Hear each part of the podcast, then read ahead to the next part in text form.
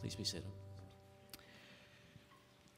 So, this morning, church, um, as you can see, we're, we're, beginning the message a wee bit earlier um, than usual. Not because the message is going to last all the way to 12 o'clock, you'll be glad to know, uh, but because it's going to be part of our response uh, later. But more on that in a wee bit, it will become clear to us. So, this morning, church, we begin a brand new series in 2023. And, and for many of us will remember that our last real teaching series was called Foundations, where we took seven or eight weeks to explore the foundations of our faith the very thing that we build our lives on. And we know that our lives for God can only be built when a strong foundation is in place. We looked at the uh, foundational elements of our faith, like repentance and baptism the Holy Spirit, the believer's judgment, and how to read the Bible. If you want to catch up on any of those messages, uh, you can check it out on our YouTube. Now, uh, about a year ago, my father in law embarked on a building project of his own. Okay, and here's some photos of how it started off. So, this is the first one. This is when the foundations were being laid down. This is out the back garden to my mother in law's delight. Uh, but this is, this is the, uh, the foundations going down in. And, church, this is really where we spent September, October, November, putting in spiritual foundations for our lives. And over times, of course, we began to fill in those foundations as we went. But here's the thing, church. Yes, we need spiritual foundations for our faith. Yes, we need solid foundations to build our lives on. But it doesn't stop there, does it? You see, God has called us to be builders of something greater than ourselves. In other words, church, God isn't just happy with our foundations put in place. God wants to call us up. God wants to build us up into the people and into the church that He has called us to be. And so, over time, our faith in our lives should really look like this. Over time, it begins to be built up. The brickwork begins to be put in place. The floor begins to be laid down. Next photo for me there, Chris. And over time, we get something close to the finished product, right? Not quite there. It's a work in progress, like all of us, right? But the point is this, church, spiritually, we need our foundations, but we need to know that God's calling us higher. And so, the question for us this morning, church, and the question for us in this series is this What kind of people, what kind of church does God want to build us up to? What kind of life does He want to build with you? And that is really the beginning of our brand new series. And as we are built into the people of God and into the church of God, I think we need to think on this question what is the kind of church that God sees? You know, when I first became the lead pastor of the Carrick Church, I had a, a pastor, not from here obviously, approach me and, and come to me and they went, Well, what's your vision for the church? And I went, It's been 48 hours, I don't know, right? You know. And then somebody else came to me and said, You know, when you're forming vision and mission, you need to ask this question What kind of church do you want to be? And the more I thought about that, you know what? I think, I think sometimes we get it the wrong way around, guys. I don't think it's about the church we want to be or the church we want to see. I think it's about the church God wants to see. And, church, this is the journey we're going to embark on. What kind of lives, what kind of church does God want to see and want to build? We're going to look at this morning, church, what it means to be a worshipful church, a worshipful people. We're going to look at what it means to be a welcoming people, a generous people, impactful in our daily lives. What it means to be a, restful people in a busy world. You know, how, how did, what does the Sabbath look like for us today? And much more than that because we want this to be a really practical thing, church, that we don't only hear on a Sunday, but we can wake up on Monday morning and go, I can put that into practice. So, as we embark in this new series, let's pray that the Lord would be with us and would open our eyes to his love. Let's pray just now. Lord Jesus, we're so grateful for you. Lord, we're so glad that you have saved us, that you're renewing us and that you desire to build us into all that you have called us to be. And Lord, may that be the cry of our heart this morning that we would be the church that you see, that we would be the church that you have called us to be, and the people that you have called us to be in our families, in our workplaces, and in our lives. And in Jesus' name, all God's people say, Amen. Now, worship in the church is a funny thing, isn't it? Worship is a big topic. In fact, we could probably do a five week series on worship alone. But when we begin to think about what worship actually is, church, there's whole loads of things come to our mind. Isn't it interesting how even worship styles change over the years, right? Do you remember when tambourines were a thing? Yeah? Was it like that in the Church of the Nazarene in the 90s? Yeah? We're marching to Zion. Beautiful, beautiful Zion. Right? Do you remember? We bring the sacrifice of praise. And it was even scary if you smiled and you tilted your head when you sang it. We did it. Yeah. And then we go all the way to modern worship styles, which are great too. And, you know, we have this, you know, years ago we had maybe um, you know, Ron Kenoly and, and the Gaithers and Darlene Zschech from Hillsong. And, and now we have, you know, groups like Maverick City and Upper Room. Hillsong are still going strong, and, and Bethel, and, and all these great um, worship music. Even here in Northern Ireland, we have uh, Rob and Mark, and, and all these great producers of worship and song. And it's just funny, isn't it, how things change over the years.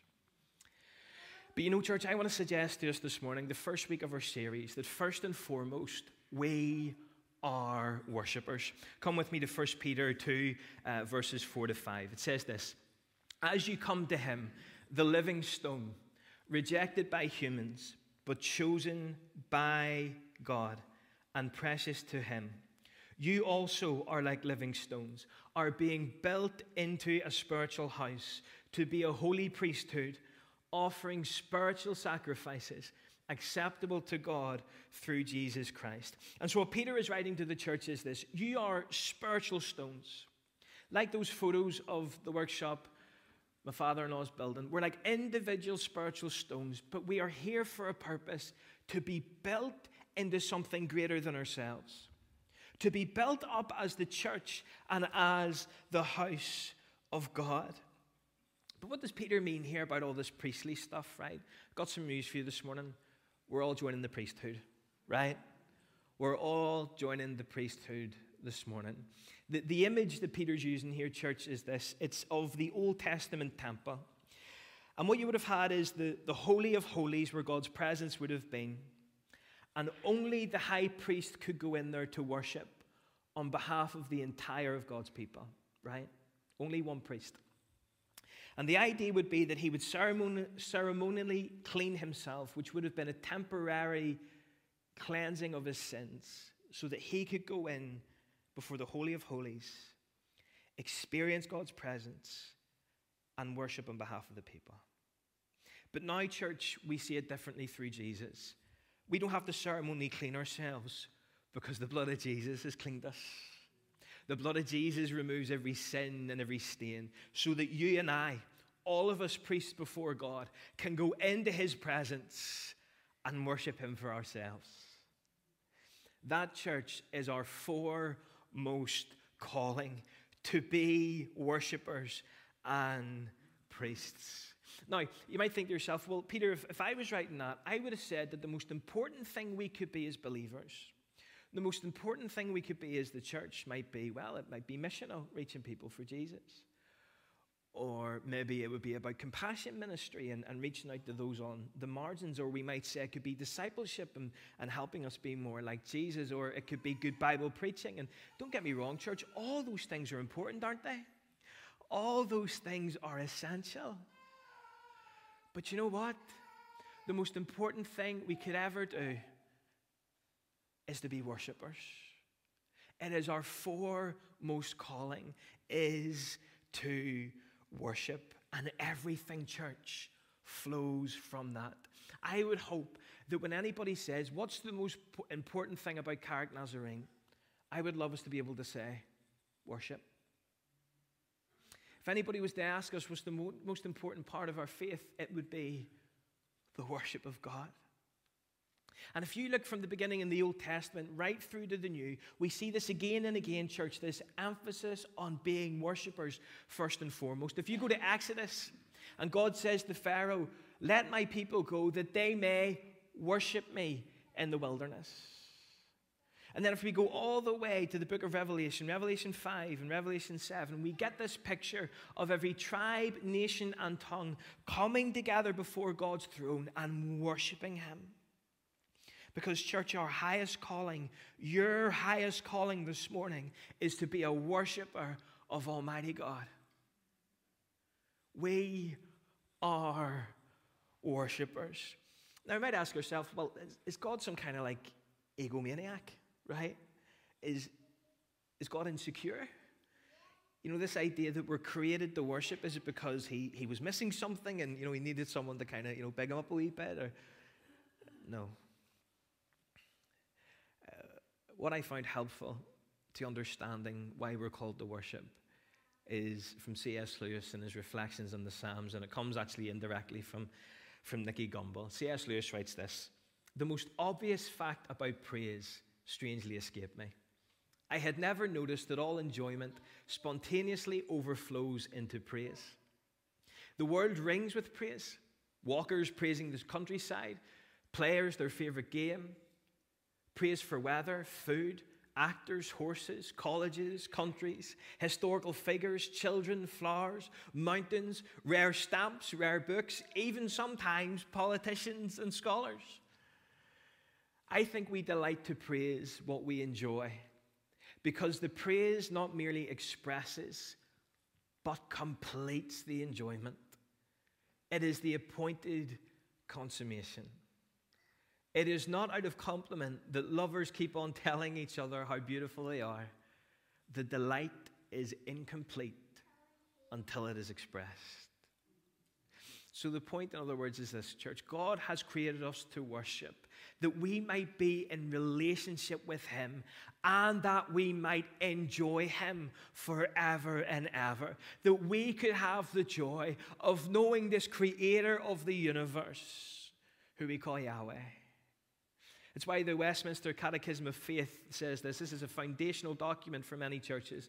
It's written here. Next slide for me, lads. Next one again. Oh, is it gone? I haven't put it in. Oh, well. It says this What is man's chief end?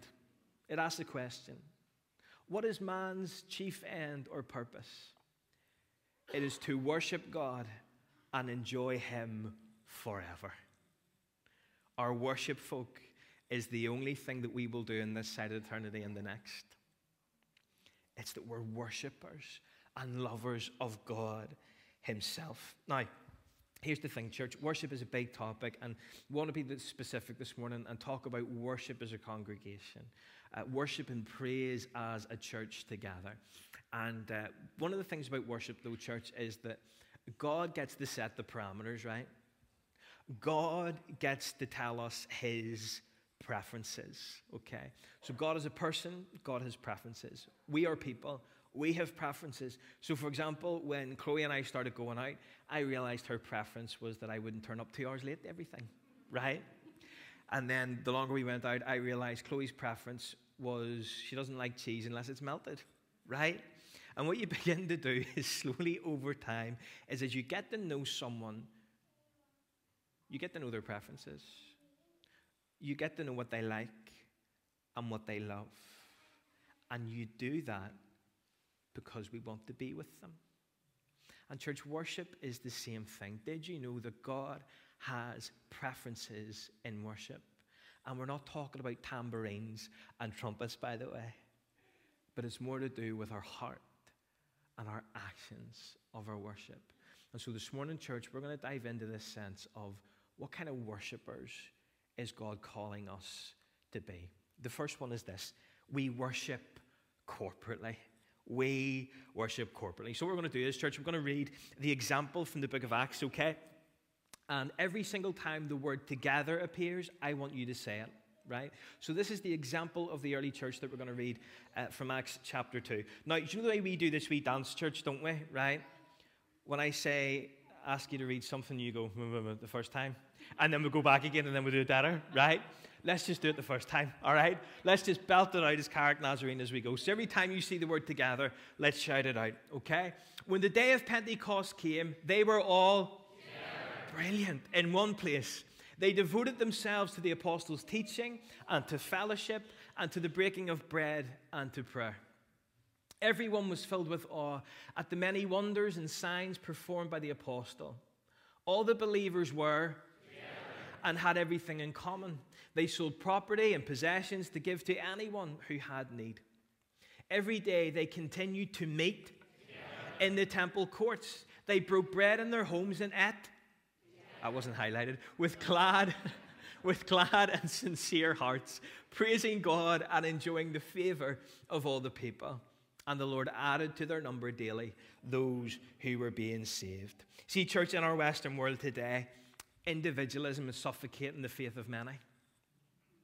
There's this prevalent theory at the moment that faith is about me, myself, and I, and I don't need anybody else. And you know what, church? That is a lie. It is not true, and it is a failure of our culture. I need you, you need me, we need each other. End of story right? We are called, church, to worship corporately together like this on a Sunday and any other time the people of God are gathered. I met someone recently who doesn't, doesn't go to our church, but had said to me, you know, I don't need church. And this guy could quote you any part of Scripture. Don't need church. Nature is my church. That's where I find God. Like, don't get me wrong, I, don't want to belittle things like that, okay? Of course, we can meet with God in nature and, and on our own and, and in our devotional. Of course, absolutely, yes and amen. But if we think that's the only thing, we need to reread the Apostle Paul. And my heart broke for the guy because I thought, man, how could you be built into everything God's called you to be? Yeah, we're single bricks, but we only become something when we're all put together. And so, church, gathering corporately, don't underestimate being here together, Sunday by Sunday, consistently worshiping God corporately, because, church, here's the what's important that's His preference. Whether I like it or not, that's God's preference. It's the Apostle Paul's teaching, and it's what the Bible instructs us to do. And you know what, church? It's what gets us the most out of it. And some my people may look at Romans 1 and say, well, it says that we're to be a living sacrifice and everything in our lives can be worship. Yes and amen. But if you read on to verse 5, Paul says, You're all members of the one body and you need each other. And so, church, we're called to gather corporately. I cannot emphasize enough the power and the vibrancy that comes from God's people being together. Don't underestimate it. Don't lose that beautiful gift. Theologian called Nathan Finochio who I have a lot of time for, in his book called Killer Church, he says this about gathering together and why it's important for worship. So bear with me and let's read this together. I am not alone, I am not alone, it says alone, in this salvation of mine. God has designed me as a building block. This is a first principle that is so important to underline again. I belong to the spiritual house because I am a living stone. I am a rolling stone on the couch on a Sunday morning while I groggily eat cereal and stream church online. I am a living stone when I physically show up to church with my big boy pants on. He's a theologian, by the way. At home, I am living a detached spirituality where I see myself as getting something. At home, I am living a detached life. Whereas, oh, sorry, I am not a priest in my underwear at home. I am a priest in church with the gathering of the saints who gather to worship God and one another. And he goes on to say this where I participate in the life of the church, giving and partaking of the presence of Christ, unique to the gathering of believers. So, church, can we worship God on our own? Of course, we can be a worshipful people on our own, as we should, whether it's in the car to work or in the house cleaning, absolutely. But God's preference of worship, church, is that we're gathered to worship together. And if there's something in us, church, that just doesn't like being in church, and I've met a, a few guys like this, not in our church, who just don't like being in church on a Sunday for whatever reason, guys, it's, it's not our option. It's, it's how the Lord has called us to be. and to be worshippers of Him. We are called to gather together. Second is this, church, we are called to worship expectantly. Psalm 22 and 3, you hear me talk about this often. Yet you are holy, enthroned on the praises of Israel. Or as your version might say, you inhabit or live in the praises of Israel. And if you've never heard the theology of this verse before, it's, it's basically this. If we keep that verse on the screen, you are holy, enthroned on our praises. Now, if we boil that down, church, what's a throne essentially? Right? If you boil it down, what is a throne? It's a seat, right? A throne is a seat.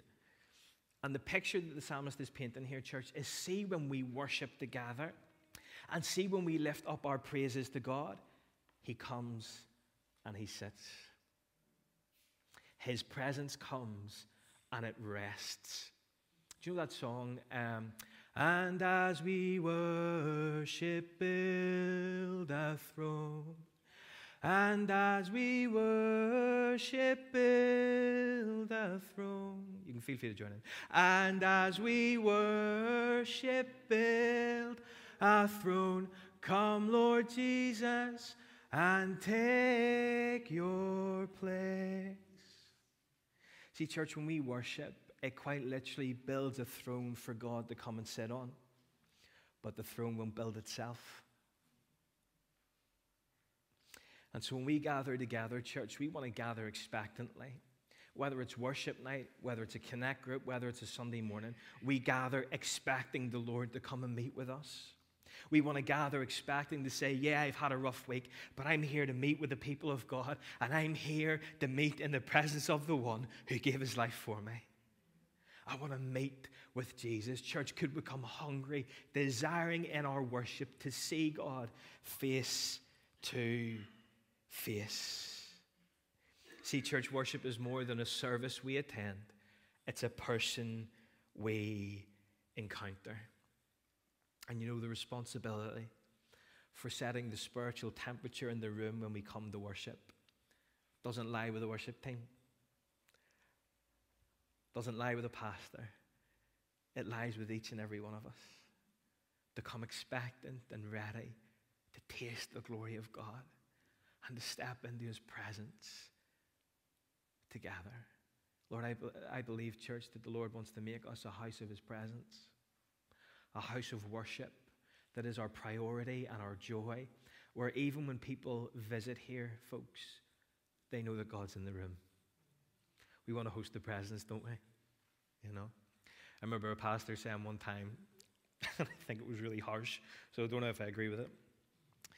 But he says that there's, there's churches of 2,000 people meeting this morning, and the Holy Spirit's breaking his heart. And there's churches of 50 people meeting, and he's doing cartwheels up the aisle. Because where his presence is honored, that's where he loves to be. Church, let's be a house of worship.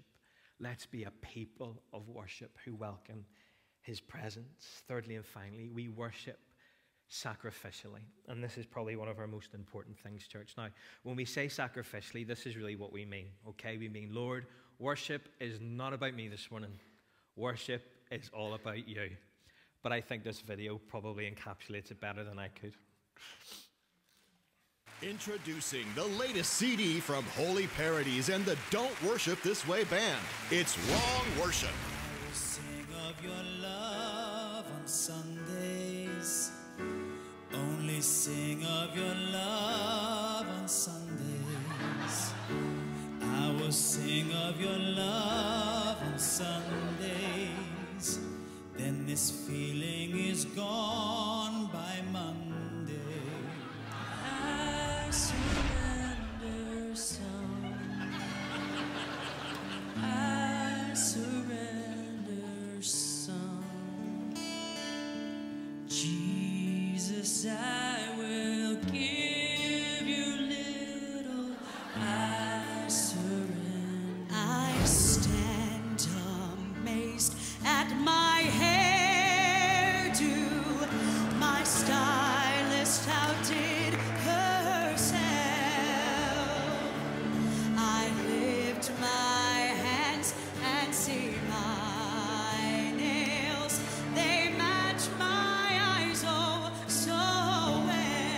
now and get these bonus tracks.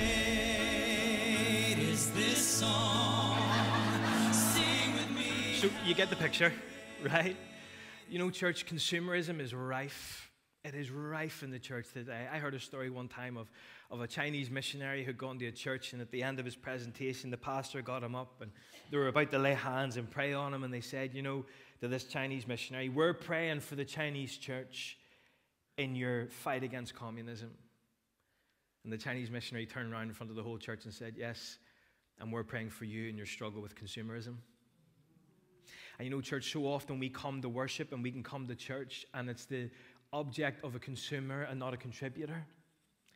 It's consumerism will say, Are these the right songs for worship? But a contributor will say, Is my heart right for worship this morning? A consumer might say, I'm here to get ministered for me. A contributor says, I'm here to minister to the Lord. Are we contributors, folks, or are we consumers in the house of God today? Do we worship sacrificially no matter what the song is? Doesn't matter if the song is our vibe or it's not. All right? Doesn't matter if the hymn was written in 1700 or if it was written two weeks ago.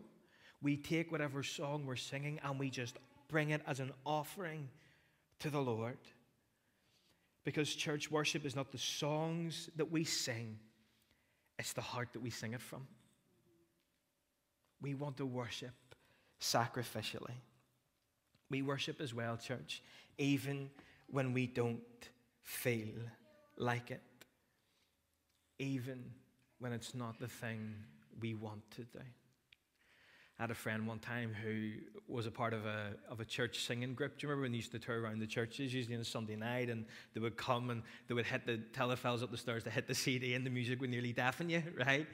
One of those groups, and, and they were called Shalom, which probably lets you know the era of church they were from. It was the 1980s, right?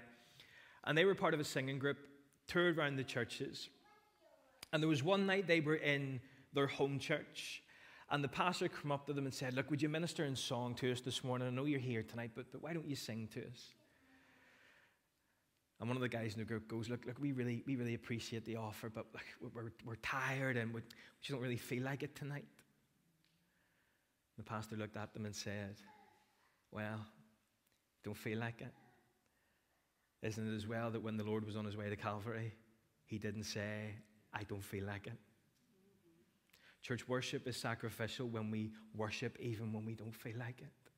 It's coming to God and say, Lord, my, my week is a mess. Lord God, my, my work life, my family life at the minute is not where I want it to be. But Lord, even in the midst of that, still I will look to you and I will pour out my praise. I will pour out my worship because you are worthy.